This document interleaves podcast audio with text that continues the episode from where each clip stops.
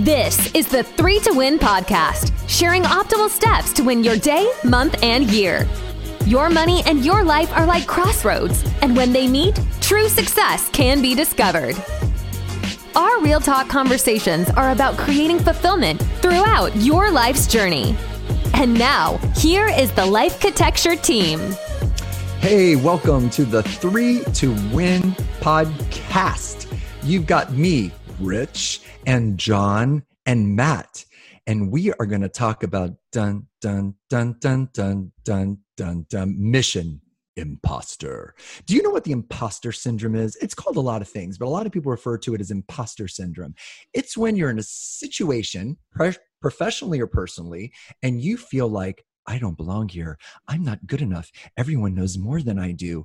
It's when you have a job or maybe as a parent or whatever, and you just feel like everybody else has this stuff together and you're lacking in something when in fact, it probably just isn't true. So, we want to talk a little bit about this because we think this is something that affects people's personal growth, professional growth, psychological growth, all sorts of things. So, guys, let's talk a little bit about mission imposter, the imposter syndrome. Can you guys kind of relate to that?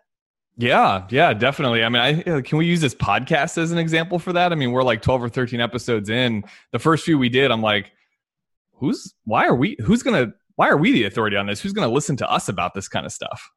Yeah, and yeah, we are not like, professionals in terms of podcasters. I mean, we're we're working towards that, but uh, yeah, the first few were like, "Why are we here? What are we doing?" What is the plural of podcaster? It would be podcasties, podcast eyes, podcast eyes, podcast like eye. I don't, I don't know. Podcast yeah, eye, podcast eye. Hey, what is for on this special today? We have a very nice podcast day. We like to cook it slowly with you know, yeah, that's right. Sounds like well, let's not. I don't want to give away like our our three big secrets for what we're going to end with, but one uh, I will because one of them's taking baby steps, and we have in this show. Like I feel like it's progressed even in these last few episodes. Quality oh, of audio, what we're talking about, all that good stuff. I don't want to give a, another one away of ours, but preparation. I mean, we we prepare pretty hard for these podcasts. I mean, we is it is it preparation F G? It's yeah. Well, we're on plan H right now. We've gone through A through uh, but no, we prepare like a lot good. for these. So I think like that is a, that's a, you know that shows through. I think in the content is that we're not like out here nope. winging it. It's and we and we'd like to on this podcast just give a really quick shout out to our our newest corporate sponsor, Preparation H.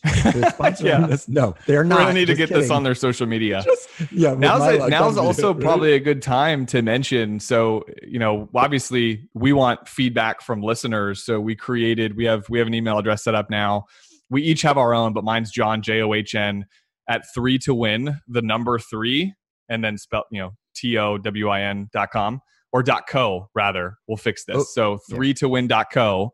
So John at three to win dot co. But email us because we want to be able to hear from you guys. Like, what are we ta- are we talking about the right stuff? Is this good? What other conversations do you want us to be having? Right. So that I'm rich at three to win dot co. You're gonna get so you're gonna get more you're gonna get more emails than I don't think than so. me. yeah, will, but I, I hope I do because it make me feel really good. So hey, we want to also give a shout out to our our friends on social media that have found us on a podcast from TikTok. All my TikTok peeps, what's up? And people on Instagram got 17,000 followers on Instagram now. It's growing. It's That's growing. Awesome, man. So, um, wow. we just want to I have 40, I Rich. I have four zero. Know, but so it's really I'm working good. It's okay. I'm one of them. So you actually, yeah. Um, so I shall unfollow you so you'll have 39 and then I'll follow you back again so you'll feel like you got back up again. But anyway, let's let's get into this. Enough enough shenanigans and comedy. Let's get into this. Let's talk a little bit about this. So um, real quick, when we did a little bit of our research about um, imposter syndrome um, came across a couple of really good articles and one article really kind of hit me and i believe it was from from time magazine from from a few years ago and it talked about um, the types of people that imposter syndrome strike. First of all perfectionists. Many people that are listening to this look if you're the type of person that is regularly listening to a podcast on how to make your life better your business better your family better your work better whether it's us whether it's whoever you know you're probably somewhat of a perfectionist or somebody that cares about really being a high performer and getting things done. So perfectionists, they set their standards so high for themselves that that anything less than 100% is like feels like a failure. And John, you and I had a garage talk about this last week. Um, I came over to John's house to to borrow something, and we started getting into this conversation. And it was a great conversation, by the way, John. Thanks, you helped me out a lot. Oh, and, and in that conversation, um, you mentioned something that we share, which is this need to be a perfectionist and that you know so i speak for a living right? So i might let's say if i had you know 70 speaking engagements in a year and you know 69 of them are perfect tens and one's a nine i'm like what? Like i feel devastated like sick to my stomach you know or or like i failed somehow. Meanwhile everybody else is looking at me like i'm crazy because it's a 99.999 it's a 10 basically right? You were talking about the same thing for you. So i think let's just real quick perfectionists. Do you guys not agree that perfectionists suffer from imposter syndrome because they expect themselves to be so masterful that anything less than absolute perfection makes them feel like they don't belong at the table yeah, absolutely. And I, I think it part of it is just that um, that the way you're wired is to think that you are the one sh- who should be able to deliver this impactful, amazing, know it all, and it's just we're not we're not that right. Way. Everybody feels like and that, it's okay. Right. Everybody feels like I am the chosen one. Like I'm the one that's supposed to bring everything, and and so it, it, while it's good, John, because you're a perfectionist, would you would you call yourself a perfectionist? Because yeah, I would. Yeah. Look at your yeah, hair at so. 10 in the morning or whatever. and we're not even doing this for video yet, so people can't no. even see it. But I just wanted to look good for you guys. Here we are on a Saturday at 10 in the morning, and John's hair is perfect. Like whose hair is perfect on a Saturday? It's a good thing we're not on video because I'm wearing the same shirt I've been wearing for last couple days. This true. whole quarantine thing keeps keeps my hygiene in a different level than what it used it's to. It's your quarantine fashion look. But being a perfectionist, John, do you feel like that serves you and hurts you at the same time? Yeah, it's a double-edged sword. I mean, in a lot of ways, I feel like it's what's it's it's what's led us to where we are. You know, professionally. Um, a lot of the habits and traits that I have. I mean, those are good things too. That I am a mm-hmm. perfectionist, mm-hmm. but no, yeah, no doubt. I mean, and I think the imposter syndrome is definitely something that I suffer from. I mean, in my own my own personal journey, I mean, everybody knows because we've talked about it. Like we're in the we're in the financial services industry.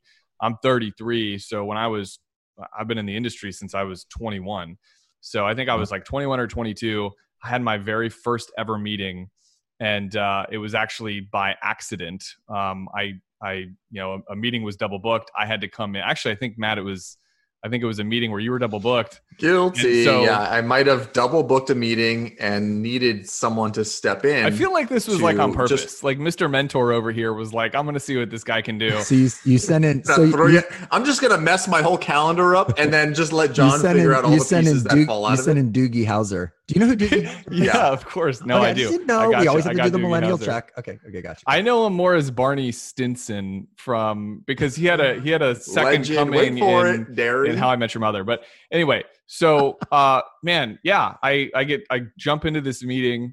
I'm I'm credentialed, like I'm licensed. I I know what I'm talking about. I know what I'm doing. But here I am with all these like self-inflicting doubts in my own head you know, who am I to be having this conversation? I'm not old enough. We're talking about asset allocation. We're talking about long term retirement planning. It's a big deal. Those are really important conversations. And that voice in the back of your head at that moment in my life was really a loud voice. You know, it was like just that self doubt, that imposter syndrome. And there's really two ways to go about it for me. And I think that perfectionist mentality, um, which, you know, in this way served me that it I just realized like I got to get better at this. I can't I can't listen to that. And so the next meeting I had, the next meeting I had, the next meeting I had, like that voice was still there. It was still present. I still had those butterflies in my stomach, but it progressed. It progressively got better. Now here I am, whatever, eleven years later, and that is that's that's a much smaller voice. And it, for meetings, for stuff like that, it's almost non-existent now. And as awful as that feeling probably was for you in that first initial meeting, it really did define the the path of your career. So th- first of all, you're welcome because I did that.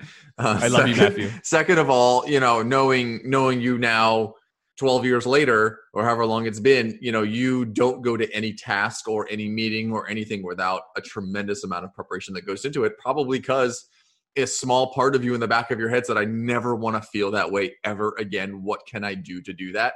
Well, I can not ever just go into a meeting and wing it. You know, that's just not, you don't ever want to have that feeling. I think it's important to have it at some point because that might have been what flipped the switch for you. But, um, you know, I think that that that's a that's one that all that's a good bad thought. Is that is that possible yeah. to have a good bad no, thought? I, I, mean, I, I know it makes sense. Like it, it uh, uh, it's like a situation that you learn from. You learn from the negative things. You learn from the tough things. You learn from the hard things. You don't really learn from like if you have a perfect meeting you know it's unlikely that you're like oh wow I, I just had a perfect meeting let's do that again. I mean that's what you think happens but it really doesn't. You just kind of feel like wow i was in flow everything was great. When you have something bumpy that happens to you that's when you walk away going i don't want that to ever happen again. And the discomfort is what drives you to be better and to be different and know? can i so, can i just say to that point rich i i think back i can't remember my second meeting my fifth meeting my 10th meeting but that meeting i remember who it was I remember mm-hmm. what we talked about. I mean, th- I I honestly I I could I remember the feelings that I had. I could give mm-hmm. you a play by play 11 12 years later of that exact meeting. And it's and to to Matt's point, now it's a preparation thing where I want to make sure and and even way back then it was and this is where the perfectionism is like definitely a problem. Like there's a difference between over preparing and being properly prepared. And so maybe I over prepared, but I'd rather be over prepared and spend 10x the amount of time to be over prepared and silence that voice that was in the back of my head and just right. take those baby steps to be to be better. So i think that's the first one is the yeah so absolutely. And and i i can relate to that um just really quick. I remember when i first started speaking um and i was doing great. Uh, you know so i had probably at that point i would say 30 speaking engagements under my belt. I was brand new but you know still that's a lot for like your first year as a brand new speaker. And my average was a 9.99. And then somebody that I worked with who was senior to me, who was also a speaker. so I always wondered if this was like a, as the Three Stooges used to say, Sabatucci, but um, was senior to me and, and a boss kind of person and said, you know, you have to change this, this, this, and this. Don't do this, this, and this when you speak at this next engagement. And I remember where I was. I remember what the hotel looked like. I remember where what happened. And I changed everything he told me to change and it was the lowest I've ever been rated as a speaker. I didn't bomb completely, but let's just say I went from like an average of a 9.98, 9.99 audience rating to an 8.79. That never happened to me before, and it's never happened since. But I remember being in the Tampa airport wanting to throw up almost near tears. And I said, I never want to feel that way again. Um, and so sometimes you remember the times you fell flat on your face or messed up or whatever as perfectionists. And that drives you not want that to happen again. The other type of person that imposter syndrome seems to strike are experts. And very briefly, it's just because if you're an expert, you know, you guys are experts in your field. Um, I'm, I guess I'm an expert in what I do. You feel as an expert, you're supposed to know everything. Now, that's different than a perfectionist. A perfectionist wants to present well, do well, but an expert, you feel like you're supposed to know everything, and that can create an imposter syndrome. For me, that was very evident when I was a clinical nurse. And I remember I used to do transports, and I was working at a very large tertiary hospital that was kind of world famous, all this kind of stuff. And then we would sometimes go to smaller community hospitals to pick up sick children to bring them back to us, where we did very specialized care. And sometimes we'd show up at these hospitals. So you'd show up in the ER and the ICU, and you were, you know, if you flew, you were in a flight suit. So you looked very kind of, you know, in a uniform. And if you didn't fly, if you were driving, sometimes we still were in train. You know, we looked like, you know, like the rescue team, you know, and you'd show up and here would be i'd be with a colleague at this other hospital who was probably as experienced as i was probably more educated in most cases um, maybe worked in a place that didn't see exactly the level of things that i saw but they were up to par well with me if equal if not better. And i would notice they'd be very nervous talking to me like i was going to judge them or be whatever. And i would sometimes feel this overwhelming feeling of imposter syndrome because I'd be sitting there seeing how they're reacting to me like I'm, you know, amazing and I know everything and I don't. And I'm nervous and I don't know everything and they're asking me questions and I put this pressure on myself because I feel like I'm supposed to know everything by the book. And I was once taught that an expert, and we talked about this in our pre conversation, and a true expert is not necessarily somebody who knows everything, but is somebody who knows how to find out things. So, like in your world, if I were to ask you some bizarre question about, you know, money that goes through the European Union and is filtered, da da da da da, and how do I invest in this? And maybe if it's something that you just haven't dealt with before, you're an expert. You might not know the answer right off the top of your head, but you know where to find it, right? Does that make sense, Matt? Like you would know what resource to go to if you had to look something up that you weren't familiar with. Yeah, not only that, but I also you learn how to tactfully say to someone, I I you know, you can say it in a really smart way that you just don't know the answer to that, but you know where to go find it. Instead of trying to make something up, instead of being an imposter, instead of just winging it, you have the um, you already have in your mind that hey, I don't know that, and that's okay.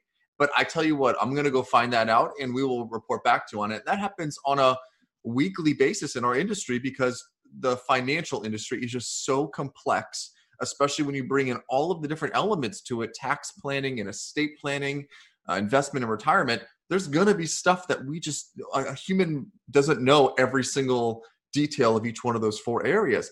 But again, with the confidence, being well prepared for a meeting, I can say, I don't know that, but here's here's what I do know, and I'm going to find out more about that answer. And I look at that as an opportunity. I think the person that you say that to also realizes, hey, this person's not going to wing it and just give me an answer to just satisfy me he's going to go find or she's going to go find that out and get back and get back and, and truly find the problem or find the answer to the problem. And I think when people are really truly suffering with imposter syndrome, and John, I, I I go back to that meeting that you talk about.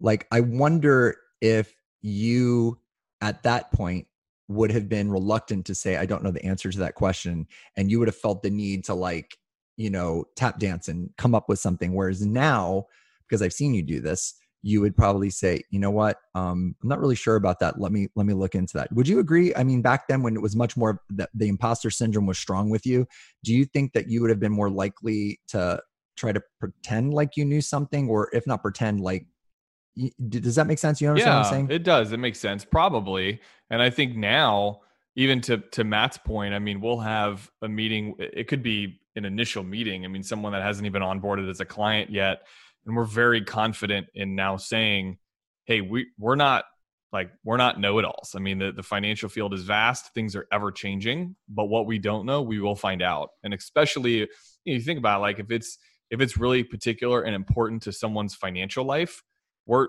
you know we're going to find out those answers so i think right. now we have a confidence to even be able to say that essentially up front you know, you mentioned a word of know it all. And I wonder, just as we talk through this, if all the know it alls we know in our own personal worlds, and we all have that person that is a know it all, I, I wonder if that person just on the inside, if we're going to put ourselves in that shoes, that person, that person must feel like that they do have the imposter syndrome. They just maybe don't know what that is. But the reason why they're a know it all, the reason why they're a one upper or whatever, you, you know, whatever they, they have, it's because they have doubts and fears, and but they don't. They're not insecurity. They're overcompensating for insecurity. Yeah. I think that's a brilliant insight. I think that a lot of people that try to show how much they know on a constant, regular basis, it's because there's a. You know, I'm thinking of two. I'm thinking of two people right now that just popped into my mind, and they're both nice people, good people. Love them, but they're the types of people that whenever you say hey you know this particular vitamin does oh yeah i already i've been taking it for three years.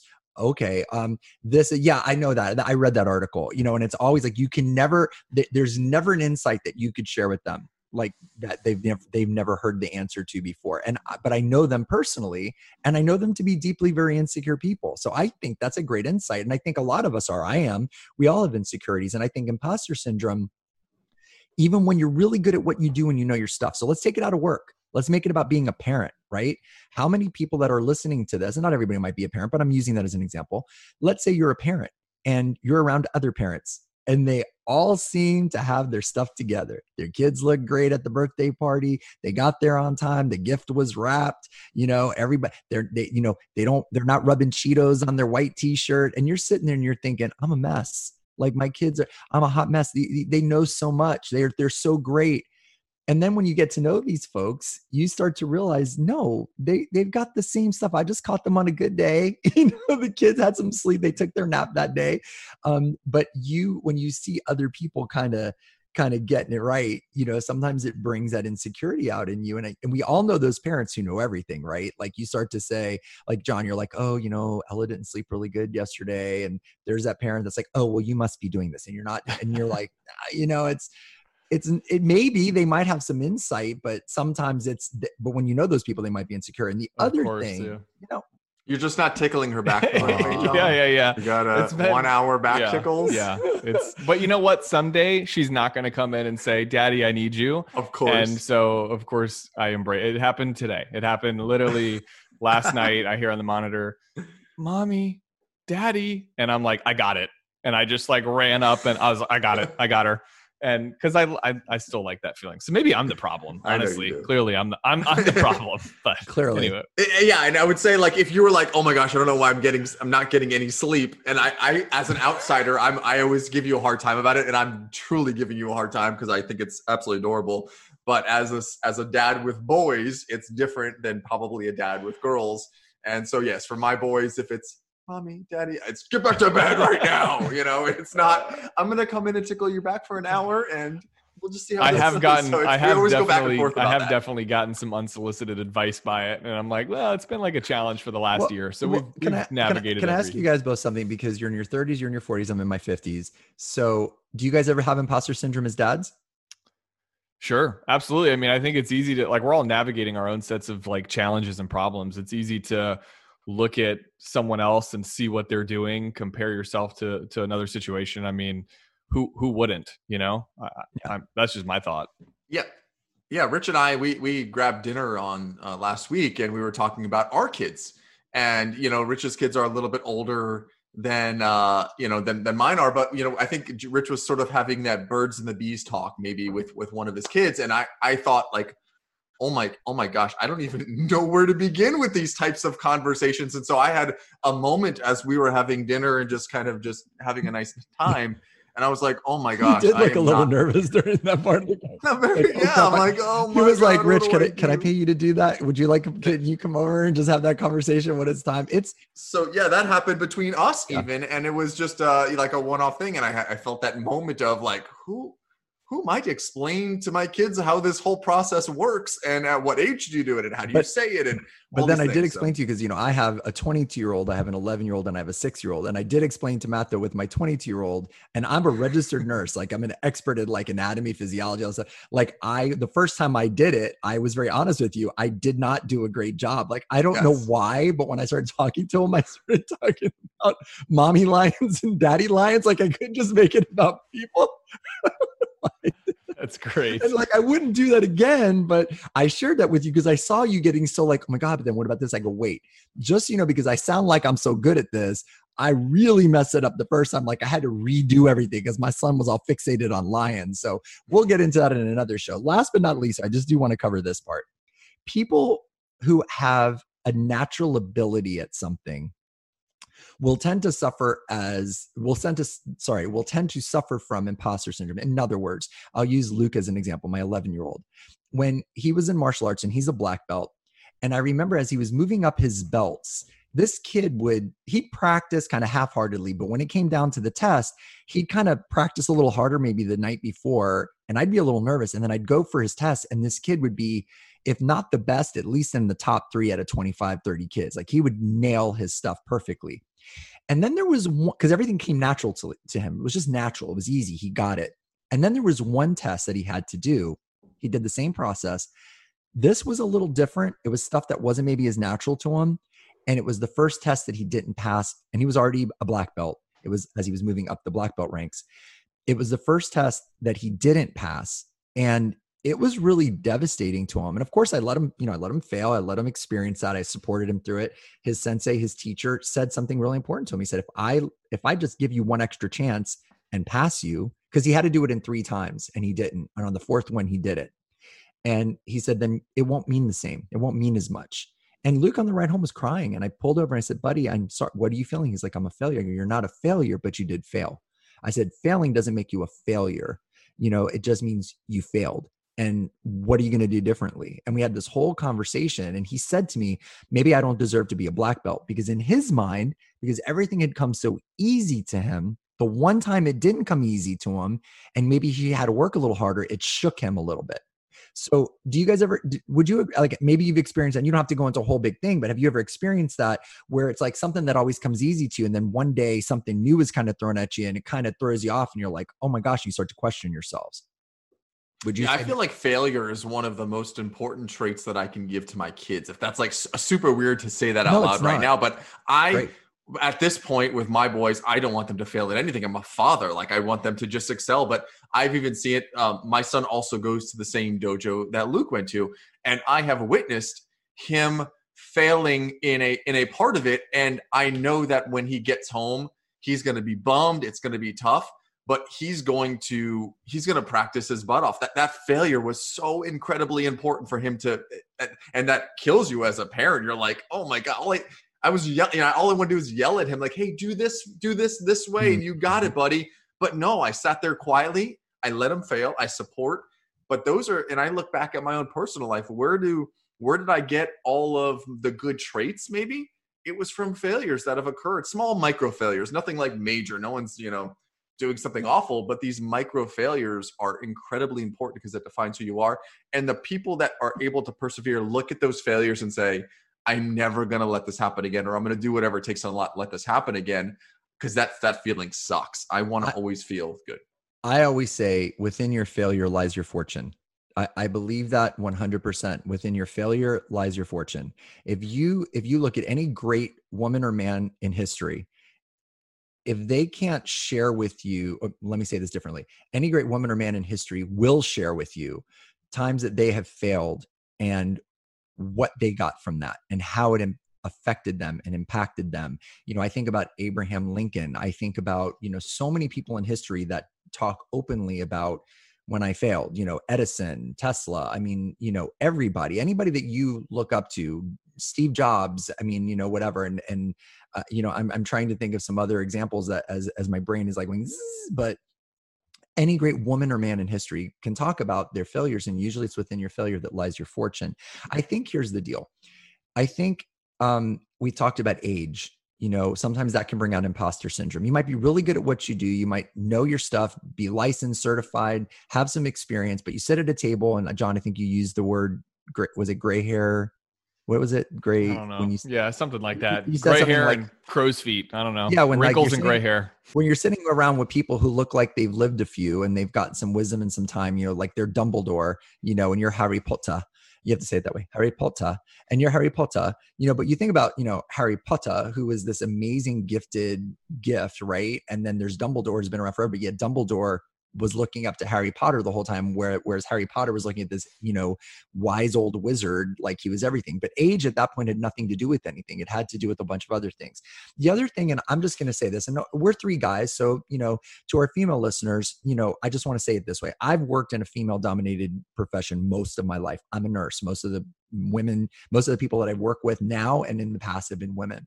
And a lot of my female friends have shared with me that they've suffered from this because of the you know and i'm just saying this i'm not making any kind of whatever stance or whatever but you know let's just say a male dominated world or whatever and a lot of women when they've gotten to leadership roles or supervisory roles or all these kinds of things you know the old boys club and they're sitting at this table and a lot of my female friends have said sometimes like i sit there and i'm like oh my gosh you know and they they start to have these little doubts in their head and and the ones the, the women that i know we start talking i'm like man you're more educated more experienced you did this you did this you did this you did this but a lot of them it was a struggle for them. They they struggled with that. The other thing is experience. Sometimes people feel like well if i don't have 25 years under my belt then i should just sit at the table quietly. I'd say a new set of eyes when you're sitting at the table when you're in the meeting when you're in the factory when you're in the warehouse when you're wherever you work and whatever you do even if you don't have 25 years of experience, sometimes having a new set of eyes, you know, like I don't know your industry very well, but one time John and I met at, at a Panera and I don't know anything about the finance world. And we were talking about your business and I said, what if you did this? And what if you did this? And there was like, if I not to pat myself on the back, but I'm just making the point of the three of us. I remember you were like, there was a couple of things you implemented just from my new set eyes, being someone who knows nothing, is not in your industry, is not licensed, but as an outside view, let's say I was a new employee, I could have brought something to the table. And the other thing that intimidates people is education. They feel like, oh my God, I don't have my master's, or I don't have my bachelor's, or I don't have this. And I could tell you, my career certainly has moved way faster than my education moved. So I think those are some components that that bring out that imposter syndrome in people. Wouldn't you guys, I mean, just John, would you agree? I mean, like age, maybe your gender, your experience, your your education, these things make people doubt themselves. And yet, while all three of those things might make you doubt yourself, all, all or all four of those things, that's how good I am at math, which is exactly why I'm not in the financial industry. Um, those can also be your strengths. Your strengths can, your weaknesses that you perceive as weaknesses sometimes can be your strengths. Sometimes sure. make you stand out. You Absolutely, yeah. I, I, I, and I can share. I'd like to share a personal story. It'll be a short one, but we were doing a client event once, and um, there were a handful of our clients that are, you know, they're they're friends. They a lot of people know each other within our client community, and they're a handful of women um, talking together. And I walked into this conversation. They're all sort of like snickering, and it got like awkward and quiet. So I was like, "All right, like, what's the deal? What gives? What are we talking about?"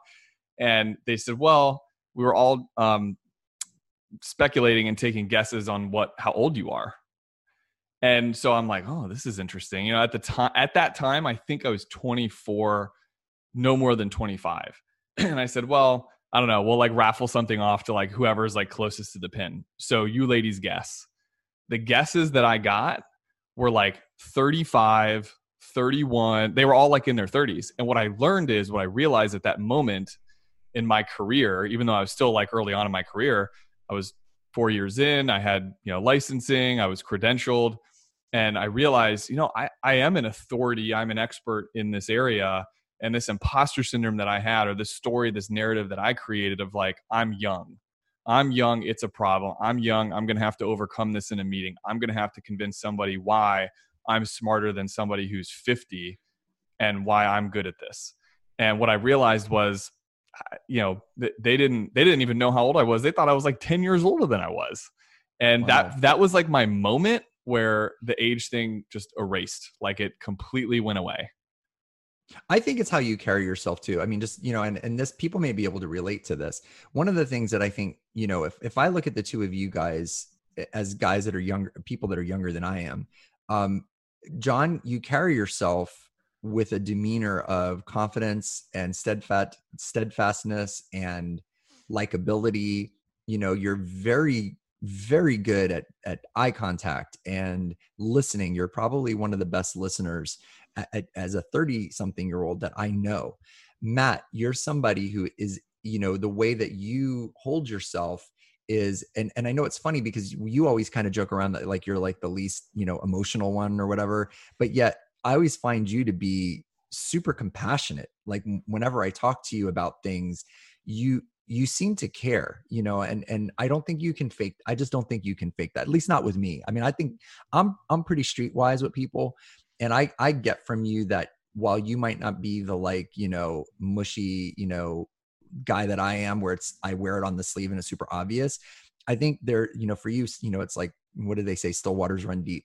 Um and i think for for the people that are listening uh, you know we want you to have a takeaway with this because i think everyone can relate to a version of imposter syndrome. Just to recap, imposter syndrome means when you feel like, wow, I don't belong here. I'm not good enough.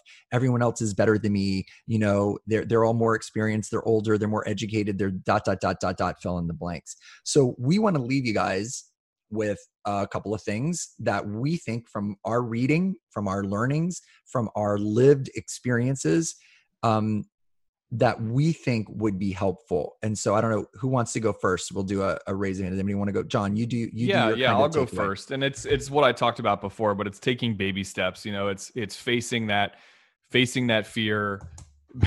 basically threatening to silence that little voice of uh, of imposter syndrome in the back of your head. I mean, for me, that's really all it was. That's what it was about. It was like one step, one foot in front of the other. Have that next meeting, have that next conversation, and slowly but surely, I was able to overcome that in, in the way that I was dealing with it when I was younger in my career. And I'll say the the next one again that I led with at the beginning of our podcast was preparation. Is that by over preparing, by not making assumptions, by truly becoming a student of your craft, that will help to eliminate that feeling that you might have had at some point in time where you said, Do I belong here? What am I doing? If you can do anything in your power to make it so that that feeling doesn't come up. And i think the best way honestly is through is one of the ways is through preparation um, is uh, is how i is how i've overcome that in the past. And for me i would say stop comparing yourself to others. Too often we look at other people and we look at them and we see the external. We see how they're presenting themselves. We see how they're dressed or how they walk or how they speak or whatever. And we think wow she really has it together. I'm a hot mess. And really, when you get to know that person, if you were able to like really follow them around, which would be creepy because that could be like breaking stalking laws. But let's just say that you were really able to like just be around them day in and day out.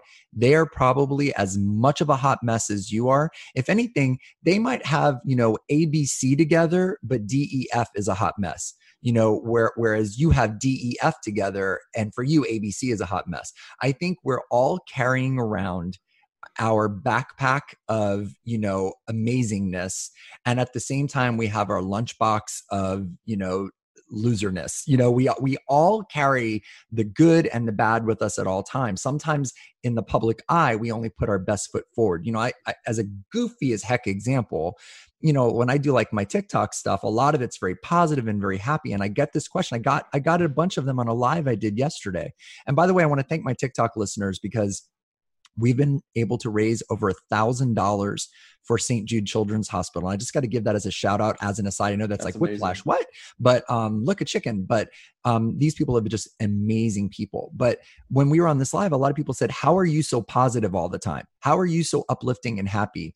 And John and Matt know me very well. I there sometimes I'm really not. Sometimes I really struggle and and have deep pain and really I'm down and hurt. But sometimes i can put that forward because i just you know go mission first. So I, I, I want other people to feel good. So i put my own stuff aside. So i would say for me i would leave it at stop comparing yourself to others.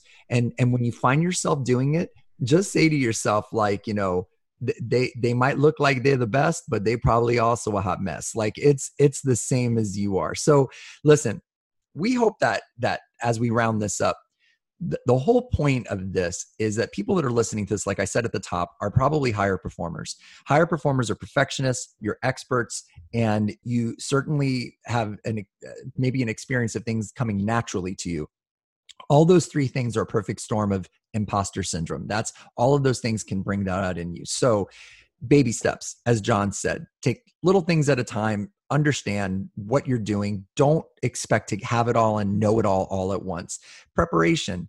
It, you know, if you're nervous about something, over prepare. It's okay. Stay up that extra 20 minutes to do it or wake up that extra hour to review your notes or, or to practice or whatever it has to be.